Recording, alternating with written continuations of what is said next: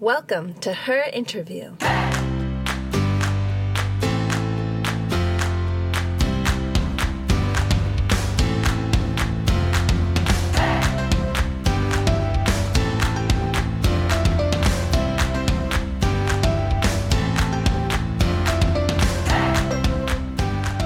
วัสดีค่ะ สวัสดีคุณผู้ฟังทุกท่านนะคะ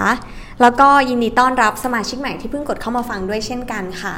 ตอนนี้คุณผู้ฟังกำลังอยู่กับต่าย แล้วก็รายการ Her Interview นะคะ ซึ่งเป็นรายการพอดแคสต์ที่จะชวนคุณผู้ฟังเนี่ย ไปทำความรู้จักกับ Startup Ecosystem ในเมืองไทย ผ่านการพาคุณผู้ฟังไปพูดคุยกับผู้เล่นบทบาทต่างๆ ในแวดล้อม Startup นะคะ แล้วก็ใน episode นี้เนี่ยเราได้เดินทางมาสู่ episode ที่ 20 เป็นที่เรียบร้อยแล้วค่ะ แต่ก่อนที่จะเดินทางมาถึงตรงนี้เนี่ยเราก็มีช่วงที่ห่างหายกันไป สักพักหนึ่งเหมือนกัน อย่างเช่น ช่วงสัปดาห์ที่ผ่านมานะคะ แต่ก็ไปปฏิบัติหน้าที่ค่ะ ไปจัดงาน ASEAN Startup Hackathon นะคะ ซึ่งเป็นหนึ่งกิจกรรมในงาน Digital Thailand Big Bangที่จัดขึ้นระหว่างวันที่ 28ถึง31 ตุลาคมที่ผ่านมานะคะ ซึ่งงานนี้เนี่ย เป้าหมายของการจัดงานแข่งขัน ASEAN Startup Hackathon เนี่ยนอกจากจะเป็นจุดเริ่มต้นของการเปิดโอกาสให้บุคคลทั่วไปเข้ามาระดมไอเดีย เพื่อต่อยอดในการแก้โจทย์ความต้องการของเมืองต่างๆ ภายใต้ธีม Smart City แล้ว ก็ยังเป็นจุดเริ่มต้นของโครงการ DIPA Accelerator Program นะคะ ซึ่งเป็น First ASEAN Smart City Accelerator Program ค่ะ แล้ววันนี้นะคะต่ายจะชวนคุณผู้ฟังเนี่ยมาพูดคุยถึงการต่อยอด แล้วก็แนวทางในการทำงานร่วมกันระหว่างสตาร์ทอัพแล้วก็เมืองต่างๆนะคะ ตอนนี้ค่ะต่ายนั่งอยู่กับดรวารินรัชนานุสรนะคะ หรือว่าพี่วินค่ะ ซึ่งเป็นผู้อำนวยการสถาบันส่งเสริม วิสาหกิจดิจิทัลเริ่มต้นนะคะ จากสำนักงานส่งเสริมเศรษฐกิจดิจิทัลหรือที่เรียกว่า DIPA นะคะ ซึ่งวันนี้นะคะเราจะมาคุยกับพี่วินค่ะว่าสถาบันส่งเสริมวิสาหกิจเริ่มต้น หรือว่า สถาบันสตาร์ทอัพเนี่ยเขามีเป้าหมายมีพันธกิจอะไร แล้วก็ขับเคลื่อนแวดล้อมสตาร์ทอัพยังไงนะคะ แล้วเราจะมาเล่าถึงโปรแกรมของ DIPA Accelerator ด้วยค่ะ ถ้าคุณผู้ฟังพร้อมแล้วนะคะ ตามต่ายมาคุยกับพี่วินเลยค่ะ สวัสดีค่ะ สวัสดีครับ สวัสดีครับ พี่วินเล่าครับให้ฟังหน่อยว่าสถาบันสตาร์ทอัพเนี่ยมีจุดมุ่งหมายมีเป้าหมายอะไรบ้าง ครับผมก็เดี๋ยวขอเล่า background ของ DIPA ก่อนละกัน เพราะว่าสถาบันตัวเนี้ยก็อยู่ภายใต้ DIPA หรือสำนักงานส่งเสริมเศรษฐกิจดิจิทัลนะครับก็ตัวสำนักงานส่งเสริมเศรษฐกิจดิจิทัลหรือ DIPA เนี่ยก็มีบทบาทในการขับเคลื่อนเออประเทศไทยเข้าสู่ยุคเศรษฐกิจดิจิทัลนะครับยุคเศรษฐกิจดิจิทัลมันก็หมายถึงยุคที่มีการนำเอาเทคโนโลยีดิจิทัลเนี่ยเข้ามาใช้ในทุกภาคส่วนขึ้นใช้ในทุกกิจกรรมในการใช้ชีวิตประจำวันของพวกเรานี่แหละ ก็คือการทำให้คนนะมีความเข้าใจมีการประยุกต์ใช้เทคโนโลยีเหล่านี้นะครับ ดังนั้นมันก็เลยมีบทบาทในการส่งเสริมอุตสาหกรรม ส่งเสริมภาคธุรกิจ ให้มีการใช้เทคโนโลยีเหล่านี้ดังนั้นเอ่อตัวสถาบันสตาร์ทอัพเนี่ยก็เลยถูกตั้งขึ้นมาด้วยด้วยจุดมุ่งหมายที่ต้องการจะส่งเสริมเอ่อธุรกิจที่มีเทคโนโลยีมีนวัตกรรมใหม่ๆทางด้านดิจิตอลเนี่ยหรือที่เรียกว่าสตาร์ทอัพนั่นเองนะครับอืมครับ ทีนี้การทำงานของสถาบันที่ทำงานร่วมกับสตาร์ทอัพทำงานยังไงบ้างคะ มีกิจกรรมอะไรบ้างอ่าฮะครับผมตัวกิจกรรมสถาบันนะครับมันก็มีเราเราทำหลายเรื่องเนาะเพราะว่ามันก็มีหลายมิติที่จะต้องส่งเสริมสตาร์ทอัพหลักๆของภาครัฐเนี่ยหลายๆ คนอาจจะคุ้นเคยกับเรื่องการขอทุนภาครัฐในการมาเริ่มต้นธุรกิจสตาร์ทอัพนะครับก็มันก็มีผู้เล่นหลาย ๆ รายในภาครัฐ อย่างเช่น ทางกระทรวง กระทรวงพาณิชย์ กระทรวงอุตสาหกรรมเอ่อกระทรวงตั้งใหม่ที่เป็นกระทรวงอุดมศึกษาเอ่อกระทรวงการอุดมศึกษา วิทยาศาสตร์ วิจัยนวัตกรรมนะครับ ชื่อยาวนิดหนึ่งจำยากอันนี้ก็เป็นกระทรวงที่ทำทำเรื่องของสตาร์ทอัพมาหลายปีแล้วแหละในแคมเปญ Startup Thailand นะครับเอ่อทางดีป้าเนี่ยเราก็เลยมองว่าเราจะส่งเสริมสตาร์ทอัพยังไง ให้มันไม่ทับซ้อนกับหน่วยงานอื่นๆนะครับอืมเราก็เลยมองดู stage ของสตาร์ทอัพ ที่เราเน้นเป็นหลักนะครับตัวสตาร์ทอัพที่เราส่งเสริมเนี่ยก็ดูในส่วนของ growth stage เป็นหลักนะครับ ส่วนที่อาจจะเริ่มต้นธุรกิจมาระยะหนึ่งแล้วแล้วเริ่มมีการเติบโตแล้วต้องการ funding เพื่อไปต่อรันเวย์ให้เขาเพื่อไปสู่รอบการลงทุนรอบต่อไปอะไรประมาณนี้นะครับ นี่ก็เป็นส่วนหนึ่งในเรื่องของ funding นะครับที่เราส่งเสริม แต่หนมาอยกถึงให้ฟันให้เงินครับลงทุนกับสตาร์ทอัพนี้ค่ะครับอ๋ออีกจุดหนึ่งที่เราแตกต่างจากหน่วยงานรัฐอื่นเนี่ยก็คือว่าเอ่อหน่วยงานรัฐอื่นเนี่ยเขาเอ่อให้ funding ลักษณะ grant ก็คือให้เงินเป็นเงินให้เปล่าอืมนะครับแต่ส่วนของดีป้าเนี่ยด้วยความที่ดีป้าเนี่ยเป็นหน่วยงานเพิ่งตั้งใหม่เมื่อสัก 2 ปีกว่าๆนี้เอง เราก็เลยมีกฎระเบียบที่ค่อนข้างทันสมัยกว่า แล้วก็สามารถ ทำเรื่องของการร่วมลงทุนกับภาคธุรกิจ ดังนั้นเงินที่เราลงไปกับบริษัทกับสตาร์ทอัพเนี่ยถือเป็นเงินลงทุนนะครับคือไม่ได้เป็นเงินให้เปล่า โดยสตาร์ทอัพเนี่ยสามารถจะให้ดีป้าไปร่วมถือหุ้นในบริษัทก็ได้ หรือว่าจะคืนเงินลงทุนส่วนนั้นมาก็ได้ เพราะฉะนั้นคนที่เรียกว่าอะไรอะได้รับทุนจากดีป้าก็มั่นใจแน่นอนว่าถ้ามีปัญหาอะไรสามารถวิ่งเข้ามาหาดีป้าได้ตลอดเวลาแน่นอนครับเพราะว่าเราไปด้วยกัน ใช่ เพราะว่าเราถือว่าเราเป็นเหมือน partner นะครับเราไปถือหุ้นเขาละเราก็อยากจะให้หุ้นเราเติบโตเหมือนกัน ไม่อยากจะให้เงินที่ภาครัฐลงไปเนี่ยสูญเปล่า ก็ต้องช่วยทุกวิถีทางแหละให้ให้ให้ธุรกิจสามารถไปต่อได้ สามารถเติบโตได้นะครับ อันนั้นก็เป็นส่วนหนึ่งส่วนแรกก็คือเรื่องของเงินทุนนะครับส่วนที่2เนี่ยเราก็มองว่าสตาร์ทอัพ ecosystem ของบ้านเราเนี่ยมันก็ยังยังมีคนที่อยากจะทำธุรกิจ แต่ว่ายังก็ยังไม่รู้ว่าอย่างอาจจะยังไม่เข้าใจว่าธุรกิจสตาร์ทอัพเนี่ยเป็นแนวทางเป็นยังไง การเติบโตเป็นยังไงเราก็เลยมีเรื่องของ capacity building ด้วย คือการพัฒนาศักยภาพ ให้คนที่สนใจจะทำธุรกิจสตาร์ทอัพเนี่ยเขามีความเข้าใจเพิ่มมากขึ้น แล้วก็พร้อมที่จะเริ่มต้นธุรกิจนะครับแล้วในส่วนที่สตาร์ทอัพที่เติบโตแล้วเนี่ยเราก็มีโครงการ accelerator โปรแกรมเหมือนกัน ในการเร่งการเติบโตให้เขาสามารถเติบโตต่อไปได้อีกนะครับ ซึ่งก็เป็นที่มาของ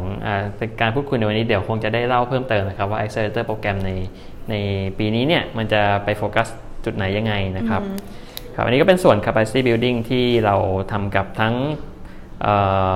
กลุ่มคนที่มีไอเดียอยากเริ่มต้นธุรกิจสตาร์ทอัพกับสตาร์ทอัพที่เติบโตแล้วต้องการเติบโตต่อนะครับอีกส่วนหนึ่งเราก็ทำเรื่องของ network การสร้างเครือข่ายของสตาร์ทอัพนะครับ ซึ่งซึ่งเราก็มีกิจกรรมที่ค่อนข้างเรียกว่าโฟกัสในกลุ่มที่หลากหลายนะครับ อย่างเช่นมีโปรแกรมที่เรียกว่า Founders Club Tech Tycoon Plus นะครับของทางดีป้าก็คือเป็นการสร้างเครือข่ายระหว่างสตาร์ทอัพที่เติบโตแล้วนะครับกับสตาร์ทอัพที่ที่อาจจะเป็นน้องใหม่ที่เพิ่งได้รับฟันดิ้งมาไม่นานนะครับที่กำลังพยายามจะเร่งการเติบโตอยู่ แล้วก็กับนักลงทุนด้วยนะครับเพื่อให้เขามาแชร์ประสบการณ์กัน ให้ให้รู้ว่าโอเคสตาร์ทอัพที่เติบโตแล้วเนี่ยเขาเคยประสบปัญหาอะไรมาบ้าง เช่นเรื่องของ shareholder agreement เรื่องของสัญญาการรับเงินลงทุนจากนักลงทุนนะครับ หรือว่าแม้แต่เรื่องของปัญหาปัญหา founders ปัญหาว่าโอเคผู้ถือหุ้นมันมีหลายคน ตอนเริ่มต้นธุรกิจเนี้ยแล้วอยู่ๆทำไปสัก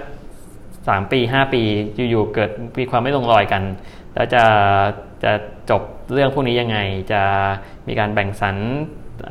ทรัพย์สินของบริษัทอาจจะไม่ใช่ทรัพย์สินเนาะอาจจะเป็นเรื่องเรื่องหุ้นส่วนด้วยเรื่อง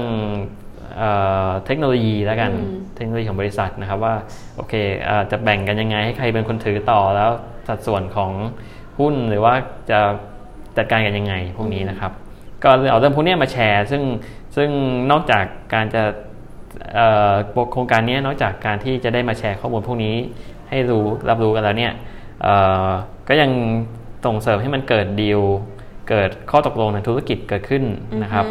เช่นสตาร์ทอัพที่โตเนี่ยก็อาจจะมองเห็นว่าสตาร์ทอัพรายรายเล็กที่กำลังเพิ่มกำลังเพิ่ง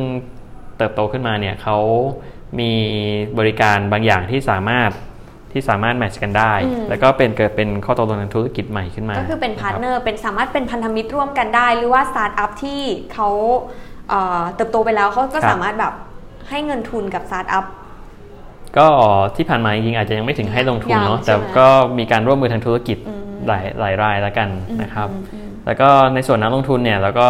ดึงเข้ามาในโปรแกรมนี้ด้วยเหมือนกันเพื่อให้สตาร์ทอัพรุ่น ที่ที่อาจจะยังระดมทุนได้ไม่หลายรอบครับก็ได้ทำความรู้จักกับนักลงทุน นักลงทุนมีใครบ้างอะคะ เอ่ยชื่อได้เลยใช่ไหมได้ได้ถ้าพี่ไม่ติดไม่ติดครับ ก็อย่างที่เราเคยจัดเราก็ชวนนักลงทุนในเครือข่ายเรามาเนี่ยแหละอย่างเช่น Beacon Venture นะครับอย่าง Moonshot VC Invest Venture ครับ Invent ครับก็เรามีกิจกรรมอะไรพวกนี้เราก็เชิญ investor เหล่านี้มาร่วมอยู่ตลอด จริงๆ community ของสตาร์ทอัพอะก็ ที่เมืองไทยเนาะค่อนข้างที่จะแบบ active มาก ๆ แล้วก็ดีป้าก็เป็นหน่วยงานที่คอย support อยู่ตลอดเวลา ไม่ว่าจะเป็นกิจกรรมอะไรเงี้ยเราจะเห็นดีป้าอยู่ตลอดเวลา อยากรู้ว่าตอนเนี้ยสตาร์ทอัพ founder เรียกว่าอะไรอะเรียกว่าสตาร์ทอัพที่อยู่ใน community ของดีป้ามีกี่สตาร์ทอัพแล้วคะเออจริงๆ คือด้วยความที่ดีป้าครับ เมื่อก่อนเนี่ยเป็นหน่วยงานที่ชื่อว่า SIPA Software Industry Promotion Agency ซึ่งก็ทำงานกับสตาร์ทอัพมาก่อนแล้วแหละ แต่ก่อนหน้านั้นอาจจะเป็นหลายรายจะเป็น software house ที่ค่อย turn ตัวเองมาเป็นสตาร์ทอัพ แต่ก็อยู่ในเครือข่ายของซิป้ามา จนกระทั่งเปลี่ยนเป็นทางซิป้าเนี่ยเปลี่ยนเป็นดีป้าเมื่อสัก 2 ปีกว่าๆนะครับ เพื่อให้ดูดูภารกิจครอบคลุมมากขึ้นจากซอฟต์แวร์กลายเป็นดิจิตอลทั้งหมดนะครับเครือข่ายเหล่านั้นเนี่ยก็ถูก ก็เราก็ติดต่อทำงานร่วมกันอยู่ตลอดมานะครับ ซึ่งซึ่งถามเรื่องจำนวนก็ถือว่าเยอะมากๆเหมือนกัน เยอะจริงเห็นแต่อยู่ตรงผนังยาวมากเต็มผนังอันนั้นจริง ๆ แค่แค่ส่วนหนึ่งนะครับนั้นไม่ใช่ทั้งหมดอันนั้นมันแค่แบบร่วมโครงการช่วงหลังๆมานี้เอง อาจจะเป็นกลุ่มที่รับทุน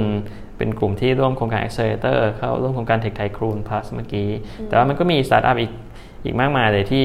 เราเรียกว่าเป็น digital provider ก็คือเป็น ผู้ให้บริการในด้านดิจิตอลที่ที่ทางดีป้าก็มีโครงการอื่น เพื่อสร้างเครือข่ายของกลุ่มคนเหล่านี้เพื่อให้เขาสามารถเติบโตได้ด้วยเหมือนกันครับจริง ๆ แล้วในในดีป้าเองอะก็มีสถาบันพิเศษขึ้นมาสามสถาบันมีอะไรบ้างคะแล้วทำงานร่วมกันยังไง ช่วยเหลือสตาร์ทอัพยังไงครับเออจริง ๆ สถาบันพิเศษในดีป้าตอนนี้ก็มีสถาบันสตาร์ทอัพอันหนึ่งนะครับ มีสถาบัน IoT แล้วก็สถาบัน Big Data หรือ GBDI นะครับ ซึ่งซึ่งทั้ง 3 สถาบันเนี่ยเราก็มองโปรเจกต์ในว่าเราทำแต่ละส่วนในภาคของดีป้านั่นแหละ อย่างสถาบัน IoT ก็คือพัฒนาส่งเสริมการพัฒนาเทคโนโลยีนวัตกรรมดิจิตอลนะครับ ซึ่งทางสายก็ plug in ได้อยู่ละไปร่วมร่วมในการพัฒนาร่วมไป สร้าง product หรือ service อะไรใหม่ๆ เพื่อไปตอบโจทย์ภาคอุตสาหกรรมนะครับ ส่วนสถาบัน Big Data ก็มีหน้าที่ให้บริการทางด้าน Big Data ซึ่งซึ่งปัจจุบันการทำธุรกิจทั้งหลายรวมถึงสตาร์ทอัพเนี่ยมันก็ต้องใช้เรื่องพวกนี้เข้ามาเกี่ยวข้องอยู่แล้วนะครับดังนั้นภาพรวมงานของดีป้าเนี่ยก็เลยจะมี 3 สถาบันนี้ แล้วก็ฝ่ายอื่นเนี่ยร่วมกันเพื่อให้มีการขับเคลื่อนทางด้าน digital economy ได้จริง ๆ จริงๆ Big Data ตัวนี้สถาบัน Big Data เนี่ยครับจะเป็นการทำงาน ร่วมกับภาครัฐเป็นหลักมากกว่า เหมือนให้มันเป็นเป็น facility ที่ไปช่วยภาครัฐอื่น ในการเอา Big Data เนี่ยมาใช้ประโยชน์มากกว่านะครับแล้วทีนี้ก็เลยอยากรู้ว่าสถาบันส่งเสริมเศรษฐกิจดิจิตอลเบื้องต้นเนี่ย Connect Startup ให้ทำงานร่วมกับหน่วยงานรัฐอื่น ๆ ยังไงบ้างอ่าฮะครับผมเอออันนี้จริง ๆ ว่าเป็นภารกิจที่ค่อนข้างท้าทายมากเพราะจริง ๆ แล้วอะใครๆก็บอกว่าสตาร์ทอัพคือนักรบเศรษฐกิจใหม่ในประเทศใช่ไหมเออเราก็เลยอยากรู้ว่าการทำงานร่วมกันเป็นยังไงครับคือต้องต้องอธิบายนะว่าอย่างสตาร์ทอัพเนี่ยจริง ๆ เป็นธุรกิจที่เขาใช้เทคโนโลยี ใช้นวัตกรรมใหม่ๆดังนั้นเนี่ยภาครัฐหลาย ๆ หลาย ๆ ส่วนเนี่ยอาจจะยังไม่เข้าใจถึงศักยภาพของมันว่าโอเคเเทคโนโลยีที่ สตาร์ทอัพมีเนี่ยจะไปช่วยเขาได้ยังไง ดังนั้นบทบาทของสถาบันสตาร์ทอัพเนี่ยครับอย่างที่เราเคยทำมาเนี่ยเราก็เลยร่วมกับหน่วยงานรัฐนะครับในการทำให้เขาทำงานร่วมกับสตาร์ทอัพในการเปลี่ยนปรับเปลี่ยนตัวเองนะครับอย่างเช่นเเมื่อไม่นานมานี้เราก็ร่วมกับทางสรรพากรนะครับกรมสรรพากร คือกรมสรรพากรเนี่ยต้องต้องต้องชื่นชมเขาเหมือนกันว่าเขาเป็นหน่วยงานที่ค่อนข้าง active ในการปรับตัวเองนะครับ ท่านอธิบดีเอกนิตินี่ก็มีวิสัยทัศน์ที่แบบต้องการจะปรับเปลี่ยนองค์กรให้เป็นองค์กรที่ประชาชนเข้าถึงง่าย มีการให้บริการที่ให้ให้บริการประชาชนที่มีประสิทธิภาพจริง ๆ นะครับก็เลยร่วมกันทำงานนะครับว่าโอเคสรรพากรเนี่ยมีโจทย์อะไรมีปัญหาอะไรที่อยากจะแก้ไข แล้วเราก็ทางฝั่งสถาบันสตาร์ทอัพเนี่ยก็เลยร่วมกันจัดโครงการขึ้นมาชื่อว่า h a c k a t a g นะครับก็เป็น hackathon เพื่อแก้ปัญหาในกรมสรรพากร เพื่อให้สามารถให้บริการประชาชนได้ดียิ่งขึ้นนะครับ แต่พอเราพูดถึง hackathon แล้วอะที่ผ่านๆมาเราอาจจะมองแค่กลุ่มของคนที่ทำสตาร์ทอัพทำธุรกิจที่เอาเทคโนโลยีเข้ามาสเกลเนาะแต่ว่าปีนี้ก่อนที่จะจัด hackathon อะเราก็ได้ดึงเอากลุ่มคนที่ทำพัฒนาเมืองจริง ๆ มาร่วมด้วย ซึ่งก่อนที่จะเกิดงานเรามีการจัด meetup เรามีการ เรียกว่าอะไรอะ reimagine ภาพคำว่า smart city ของคนก่อน เพื่อให้เห็นว่าจริง ๆ แล้วการการที่จะพัฒนาเมืองหรือว่าสร้างเมืองอัจฉริยะมันไม่จำเป็นที่จะต้องใช้ต้นทุนเยอะ แต่ว่ามันแค่แบบเปลี่ยน mindset ของคน เปลี่ยนพฤติกรรมของผู้ใช้งานเท่านั้น แล้วในโครงการ accelerator อันนี้ คนที่เขาจะเข้ามาสมัคร เขาจะต้องเป็นเรียกว่าอะไรอะ่ะต้องมีไอเดียยังไงทำธุรกิจลักษณะไหนคือทางนี้ป้ามองว่าอย่างไรบ้างคะ ทางนี้ป้าจริงมองว่าด้วยความที่มันเป็นคำว่า accelerator ครับการเร่งการเติบโตดังนั้นตัวโครงการอะมันก็เลยเหมาะสำหรับทีมที่มีผลิตภัณฑ์อยู่แล้วนะครับอาจจะเป็นสตาร์ทอัพก็ได้ที่มีมี product มี product แล้ว แล้วก็มองว่า product อันนั้นเนี่ยสามารถเอาไปพัฒนาต่อยอด เพื่อไปแก้ปัญหาบางอย่างของเมืองได้ครับ พี่บินเล่าถึงรายละเอียดของโปรแกรมนี้ให้ฟังหน่อยได้ไหมอะเราเราก่อนก่อนที่จะเล่าถึงรายละเอียดของโปรแกรมสตาร์ทอัพที่เข้ามาในโปรแกรมนี้เขาจะได้สิทธิประโยชน์อะไรบ้าง ได้รับโอกาสอะไรบ้างในการต่อยอดอ่าครับผมก็ตัว Accelerator โปรแกรมครับมันก็จะมี มีสิทธิประโยชน์หลายอย่างเนาะทั้งจากการฮับบ้าที่ให้พื้นที่ co-working space ใช้ด้วยนะครับ อันนั้นเล็กน้อยมากครับด้วยด้วยตัวโครงการเนี่ยจริง ๆ มันก็จะมีช่วง proof of concept นะครับ ช่วงหนึ่งช่วงแรกเนี่ยก็คือจะให้ให้ทดลองไปคุยกับอาจจะเป็นกลุ่มพัฒนาเมืองหรือว่าทางจังหวัดนะครับว่าเขาเขามีแผนพัฒนาเมืองให้เป็น smart city ยังไงนะครับ เพื่อเพื่อ shape up ตัว product ของเขาใหม่ว่า เขาจะต้องปรับยังไง เพื่อให้ไปตอบโจทย์ตรงนั้นแก้ปัญหาตรงนั้นได้จริงๆนะครับซึ่งจริง ๆ เมืองแต่ละเมืองในประเทศไทยเขามีความต้องการในการแก้ปัญหาที่มันต่างกันอยู่แล้วถูกไหมคะต่างกันใช่เพราะว่าแต่ละเมืองเขาก็มีจุดเด่นมีจุดด้อยต่างกัน บางเมืองก็มีปัญหาอย่างหนึ่งบางอีกเมืองนึงก็อาจจะมีปัญหาอีกอย่างหนึ่งครับทีนี้มันก็เลยต้องต้องดูว่า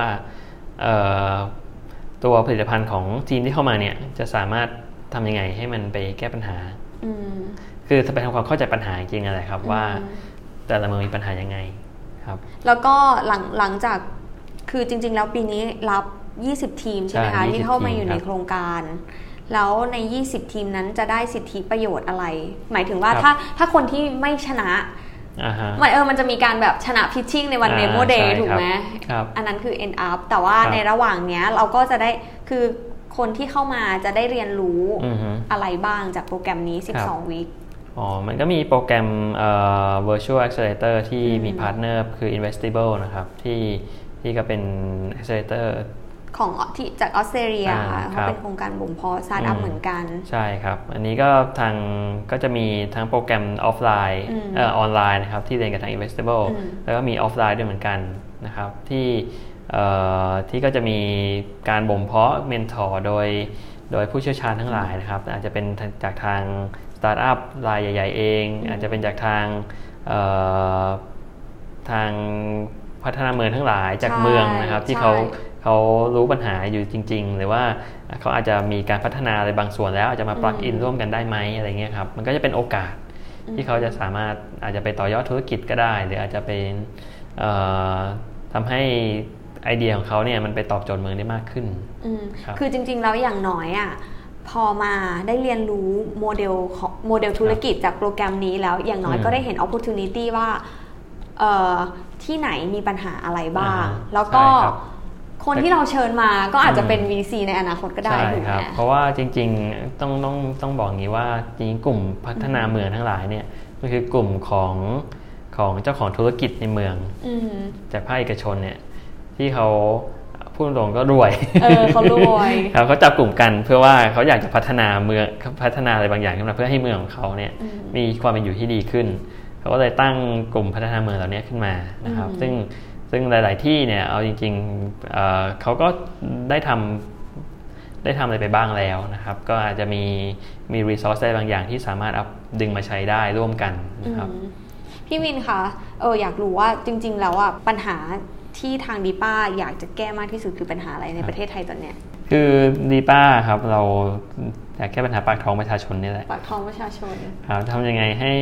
ให้คนให้ประชาชนเนี่ยสามารถรู้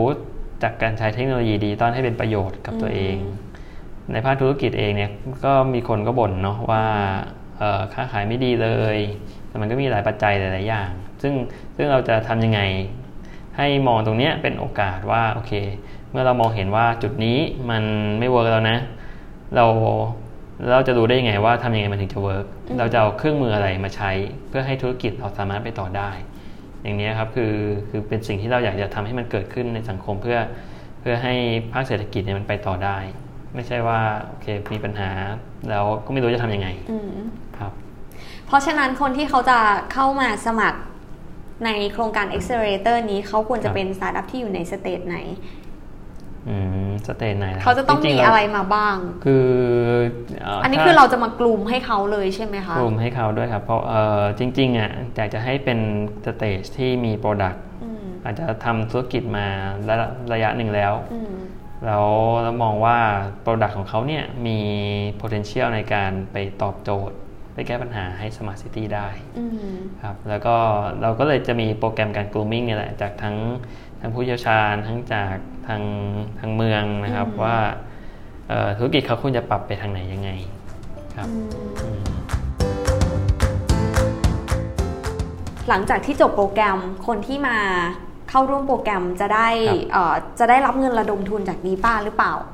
อ๋ออันนี้ยังบอกไม่ได้ครับ เพอ๋อราะว่ายังจริงๆ การให้การ funding ของดีป้าครับเป็น competitive fund ก็คือว่าเราก็เปิดเปิดรับสมัครเป็นรอบๆนี่แหละ แล้วก็ให้คนสมัครเข้ามาเนาะอืม ซึ่งซึ่งเราไม่ได้วางเซตไว้ว่ามันจะเป็นอะไรที่ต่อเนื่องกันอืมครับแต่ว่าเอ่อด้วยด้วยโครงการนี้เรามองว่า potential ของสตาร์ทที่เข้ามาเอ่อร่วมกับตัว โครงการนะครับ ก็จะทำให้เขาสามารถมีโมเดลธุรกิจที่มันมันแน่นขึ้น มันสามารถมีโอกาสในการเติบโตที่ดีขึ้นอืมซึ่งมันก็มีโอกาสที่จะได้รับการลงทุนจากดีป้าต่อเหมือนกันอืมครับพี่บินคิดว่าเอ่อแวดล้อมสตาร์ทอัพในเมืองไทยเป็นยังไงบ้าง ขาดอะไร เราสามารถไปถึงยูนิคอร์นได้ไหมอืมครับ ยูนิคอนเนี่ยเอ่อมีคนถามเยอะนะเยอะเยอะจริงนี่ไต่ถามทุกคนเลยนะว่า ทุกคนมีความคิดเห็นยังไงกับครับ startup unicorn เราก็ตอบได้ไม่เต็มปากเหมือนกันเออแต่พี่ก้องบอกว่าไม่จำเป็นคุยกับพี่ก้องอาทิตย์ที่แต่แล้เราวเราคือคือทางภาครัฐ พอได้คือด้วยมุมภาครัฐนะครับ เราก็อยากจะให้มันมีแหละอืมเพราะว่ามันก็จะเป็นการดึงดูดนักลงทุนอะไรทั้งหลายมาด้วยนะครับอืมแต่ว่าถ้าเราถ้ามองในมุมของการทำธุรกิจอะ มันก็อาจจะยังไม่จำเป็นขนาดอย่างที่พี่ก้องบอกเหมือนกันอ่าก็คือว่าให้เขาสามารถเติบโตได้ สามารถขยายสเกลไปในต่างประเทศได้อืมครับแล้วก็สามารถเอ่อผลักดันให้มันเกิดการลงทุนเกิดอุตสาหกรรมใหม่ๆ ธุรกิจใหม่ๆ ขึ้นมาร่วมกับเขาได้แค่นั้นก็ผมว่ามันก็ทำให้ประเทศมันโตได้แล้วอะอืมอืมจริงๆแล้วเป้าหมายจริง ๆ ของดีป้าก็คืออยากจะ ปั้นสตาร์ทอัพขึ้นมา เพื่อช่วยให้สตาร์ทอัพเนี่ยได้ connect กับภาคส่วนอืมธุรกิจต่างๆ แล้วก็ขับเคลื่อนเศรษฐกิจครับอันนี้ถูกไหมคะ ใช่ครับ เพราะว่าเอ่อด้วยภาพใหญ่ของดีป้าเราส่งเสริมเศรษฐกิจดิจิตอลเนาะอืมสตาร์ทอัพที่เราเราสนับสนุนเนี่ยมันก็เลยต้องไปตอบโจทย์บางอย่าง ที่ช่วยส่งเสริมเศรษฐกิจดิจิตอลอืมเช่นสตาร์ทอัพที่เอ่อให้บริการแบบ B2B ที่ให้ service อะไรบางอย่างกับภาคธุรกิจอื่นอืมอาจจะเป็นระบบบัญชีระบบ POS นะครับที่ทำให้ภาคธุรกิจอื่นเขาทำงานได้ง่ายขึ้นสะดวกขึ้นนะครับ หรือว่าในมุมอื่นก็เป็นอย่างเช่นเรื่องของ Smart City อืมนะครับที่เราต้องการขับเคลื่อน Smart City startup ไหนที่มีตอบโจทย์ Smart City แล้วก็อยากเราก็สนับสนุนได้เหมือนกันอืมครับอยากเห็นอะไรหลังจากจบโปรแกรมเนี้ยครับเราก็อยากเห็นสตาร์ทอัพที่สามารถเอ่อมี solution ที่ไปทำงานร่วมกัน กับเมืองได้จริงๆอืมร่วมกันกับเมืองหมายความว่าเมืองเอาเทคโนโลยีของเขาเนี่ยไปใช้แล้วก็สามารถพัฒนาเอ่อตัวเมืองอัจฉริยะเนี่ยสามารถแก้ปัญหาที่เมืองมีอยู่ได้จริงนะครับอืมแล้วก็สตาร์ทอัพเนี่ยสามารถขยายธุรกิจ นอกจากจะอาจจะไม่ใช่แค่มองว่าโอเคทำงานร่วมกับเมืองนี้ แต่ว่าสามารถสเกลไปกับเมืองอื่น หรือว่าทั้งในประเทศและก็ใน region ได้เหมือนกัน คือสตาร์ทอัพมันก็คือธุรกิจที่เอาเทคโนโลยีเข้ามาค รับร่วมพัฒนาร่วมสเกลเนาะแล้วก็คำว่าเทคโนโลยีอะมันไม่มีขอบเขตมันสามารถอืมไปได้ทั่วโลกเลย ตอนเนี้ยสตาร์ทอัพที่ดีป้าทำงานด้วยอะมีสตาร์ทอัพไหนบ้างที่ที่สามารถพูดได้ว่าเนี่ยเขาคือสตาร์ทอัพที่ทำงานร่วมกับ Smart City ได้ จริงมันต้องไปดูครับว่าเมืองเนี่ยเขามีความต้องการยังไง เช่นเอ่อบางเมืองโลจิสติกไม่ดีไหมอาจจะเป็นเมืองตาบอดอืมเช่นเมืองตาบอดน่านคือ น่านแพร่อ๋อเมืองที่ที่แบบคนไม่ไปเออไปแบบอยู่สุดทางเลยอะอืมอืมที่ไม่ใช่เมืองทางผ่านอืมอืมครับแล้วพี่บินคิดว่าเมืองแบบนี้เขาต้องแก้ปัญหาอะไรเรื่องการท่องเที่ยวอย่างเงี้ยค่ะหรืออาจจะเป็น mobility ก็ได้ เช่นการเดินทางของคนไปเมืองเหล่านี้เนี่ยเเออหรืออยากจะ support การท่องเที่ยวจะทำยังไงให้มันสามารถสนับสนุนได้ แต่มุมนั้นจริง ๆ มันก็ไม่ไม่ พูดว่า smart ก็ไม่เต็มปากนะแต่ถ้าหลาย ๆ อย่างอย่างเช่น ถ้าเมืองมันสามารถมี mobility mobility ที่ดีขึ้นทำให้คนสามารถเดินทางไปเมืองได้สะดวกขึ้น โดยใช้เทคโนโลยีดิจิตอลโดยใช้แพลตฟอร์มอะไรบางอย่างพวกเนี้ยแล้วก็สามารถที่จะแบบทำให้เศรษฐกิจในเมืองนั้นมันดีขึ้นอืมแล้วก็ถือว่าใช่ครับเป็น smart city ได้แล้ว จบโครงการแล้วเวลาอ่าตัดสินแล้วกรรมการครับมีเกณฑ์อะไร อันนี้มีเกณฑ์อยู่ในใจแล้วหรือยังคะ มันก็มีจริงๆ ด้วยความเป็นธุรกิจสตาร์ทอัพแล้วมันก็มีเกณฑ์หลักๆ อยู่ไม่กี่อย่างฮะก็อย่างเช่นเอ่อเรื่องของปัญหาที่เขาระบุมาว่าจะแก้เนี่ยมันมีปัญหานี้อยู่จริงไหมเขามโนขึ้นมาหรือเปล่า เขาไม่ได้ไปคุยกับคนในเมืองหรือเปล่าอือฮึนะครับ solution ที่เขาให้เนี่ยมันไปแก้ปัญหาได้จริงหรือเปล่า มันมี value มากแค่ไหน มันสามารถทำได้ง่ายแค่ไหนในการพัฒนาตัวนี้ขึ้นมา แล้วก็ คนที่อยู่ในเมืองหรือว่า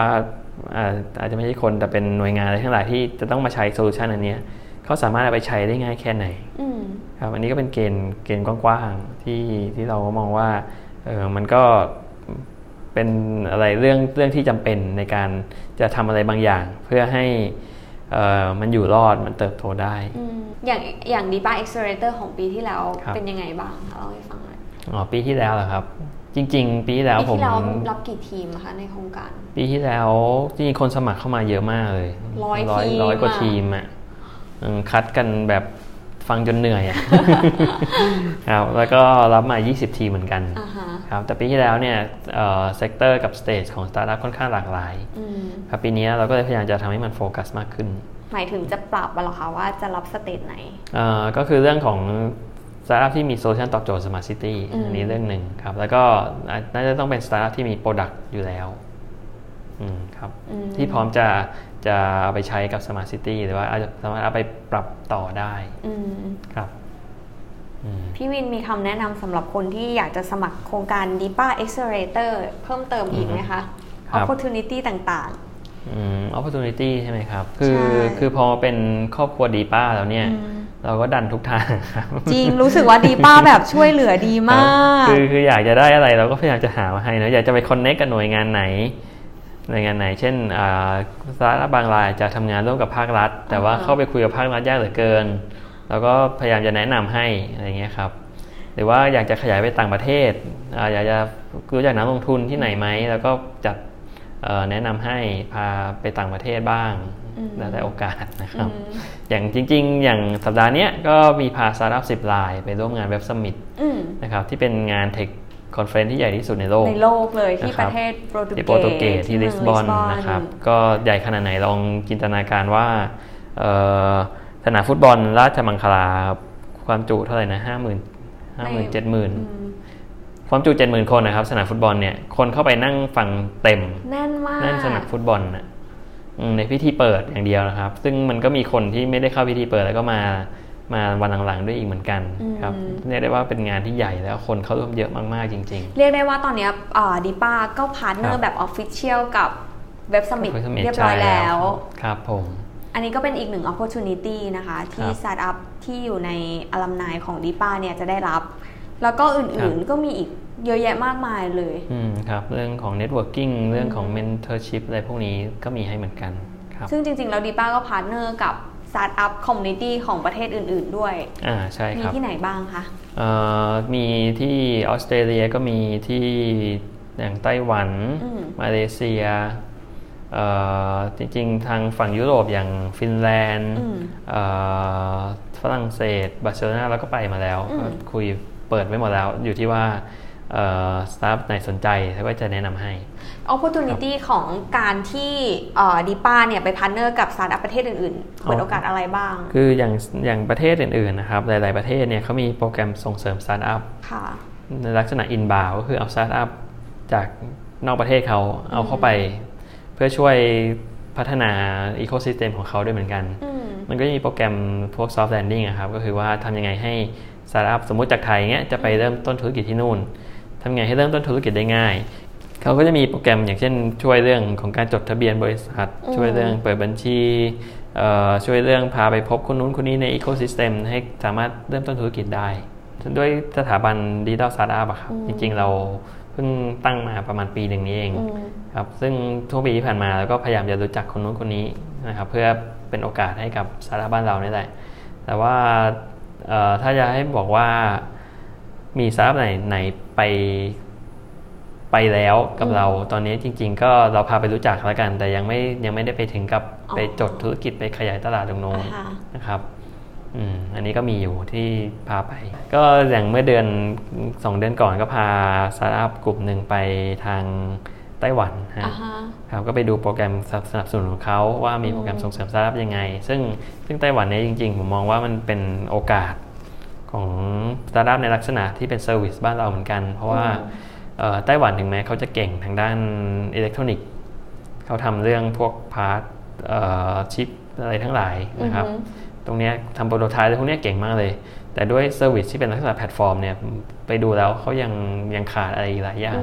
ซึ่งก็ดูแล้วเป็นโอกาสในสำหรับสตาร์ทอัพหลายๆรายในบ้านเราที่ที่อาจจะไปตอบโจทย์ตรงนั้นได้นะครับ ส่วนประเทศอื่นๆ ก็มีเกาหลีก็มีพาไปด้วยเหมือนกันครับก็มีส่งไปครับคือ partner ต่างประเทศทั้งหลายเนี่ยเขาจะมีโปรแกรมเช่นโปรแกรมประกวด pitching ก็มีโปรแกรมการไปเปิดตลาดไปออกบูธอะไรพวกนี้เราก็ส่งต่อให้สตาร์ทอัพเราใครสนใจก็สมัครไปแล้วมันก็จะมีอาจจะสนับสนุนทางฝั่งของต่างประเทศ หรือว่าทางฝั่งดีป้าเราก็มีที่เรียกว่า Inter Fund ก็ช่วยสนับสนุนในการไปออกงานต่างประเทศพวกนี้ด้วยเหมือนกันครับ จริงๆ แต่แอบมองว่าการที่เรายิ่งผลักดันให้สตาร์ทอัพไทยออกไปนอกประเทศ มันก็ยิ่งเพิ่มโอกาสในการสร้างสตาร์ทอัพยูนิคอร์นมากขึ้นเนาะเพราะว่ามันแบบคือตลาดมันใหญ่ขึ้นอะถ้าอยู่ในเมืองไทยคือตลาดมันเล็ก ครับใช่ครับ แล้วเราก็ไปเรียนรู้ด้วยว่าตลาดต่างประเทศเขาต้องการอะไร เพื่อให้เราสามารถมาปรับตรงนี้ด้วย หรือว่าอาจจะไปพาไปเจอ partner ต่างประเทศมันก็เป็นโอกาสด้วยเหมือนกันหรือแม้แต่นักลงทุนครับ คือโครงการดีป้าบางโครงการเนี่ยก็พาสตาร์ทอัพไป แล้วเขาก็ไปเจอนักลงทุนที่นู่นที่ต่างประเทศ แล้วสุดท้ายนักลงทุนเขาก็มาลงทุนให้กับสตาร์ทอัพรายนั้นด้วยเหมือนกันครับก็สำหรับวันนี้ก็ขอบคุณพี่วินมาก ๆ เลยนะคะผมยินดีมาก ๆ ครับ ขอบคุณมาก ๆ ครับ ก็เดี๋ยวพบกันใน depa Accelerator นะคะสำหรับคนที่สมัครมาเข้ามานะคะ แล้วก็สำหรับคุณผู้ฟังนะคะ เจอกันใหม่ใน episode หน้า สวัสดีค่ะ